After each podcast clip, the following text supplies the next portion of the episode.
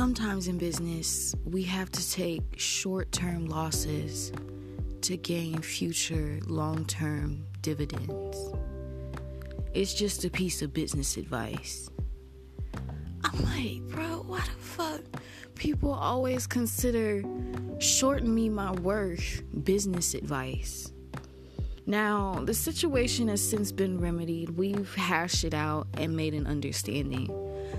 However, last night I was on cam minding my business. It was my last show of the day. At that point, I had already came online at 7 a.m., 11 a.m., 3 p.m., and 5 p.m., all each for an hour. Because I, I it's a long story into why I'm taking a little break from two hour shows right now, but uh, just just for for this week, if anything, I'm just gonna be sticking to like one hour shows unless things go well. Long story short, dude gives me this business advice once again, unsolicited business advice. Why do like why like what what what what energy do I give off through the internet? that says, oh, this is a perfect person to give unsolicited business advice to. The conversation started with him asking to go Dutch on a BJ. I said, what? I said, what? Because he had brought up a situation and scenario that happened at least six weeks ago. Because I had said, yeah, I owe you one. Because I had a no sound show, I was doing a silent show. And I know it had to be at least six weeks because I haven't done a silent show in over a month. He's been in my room since. So after I shoot him down about that and say, No, you've got to be kidding me, I see you in other models' rooms and you don't do this to them. He then says, Well, I, I can go full ticket. And I'm thinking to myself, like, if you can go full ticket, why are you not? why are you still sitting here telling me about how you can go full ticket? To which he says, Well, we're just having a conversation. I'm like, Yeah, that's clearly what this is because I don't negotiate. This is not the flea market. To which he then gives that very beautiful piece of business advice that sometimes we have to take short term losses I informed him after I started shedding some tears because I'm emotional and I get emotional about my time, investments, and overall being as a cam model. He tells me short term losses.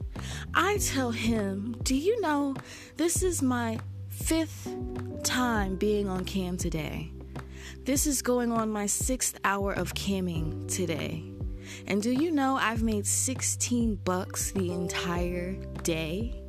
Now, don't tell me about short term losses when I have literally sat here and made less than $4 an hour.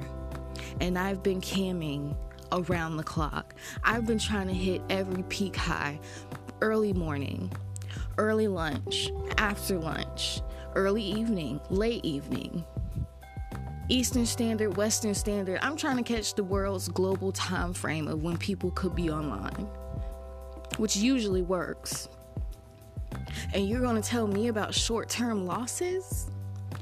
I quickly informed him that it's clear that you're not a cam model because if you were, you would never discuss with me about short term losses for long term gains. That's the epitome of cam modeling, especially as an ebony cam model and especially as an ebony BBW cam model.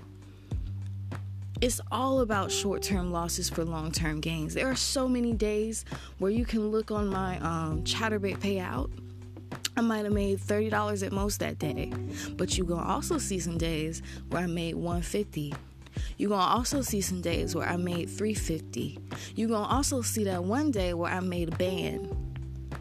It's all about short-term losses. So after I explained that to him, it's like me me letting you get a free BJ is not a short-term loss. That's me getting played. I used to get played a lot when I started camming because I thought it was going to pay out in the end. Doing shit for free, doing shit half off does not pay off in the end. What it does is gets you horny, makes you come, but leaves you with the wet pussy and an empty purse. I'm not doing it.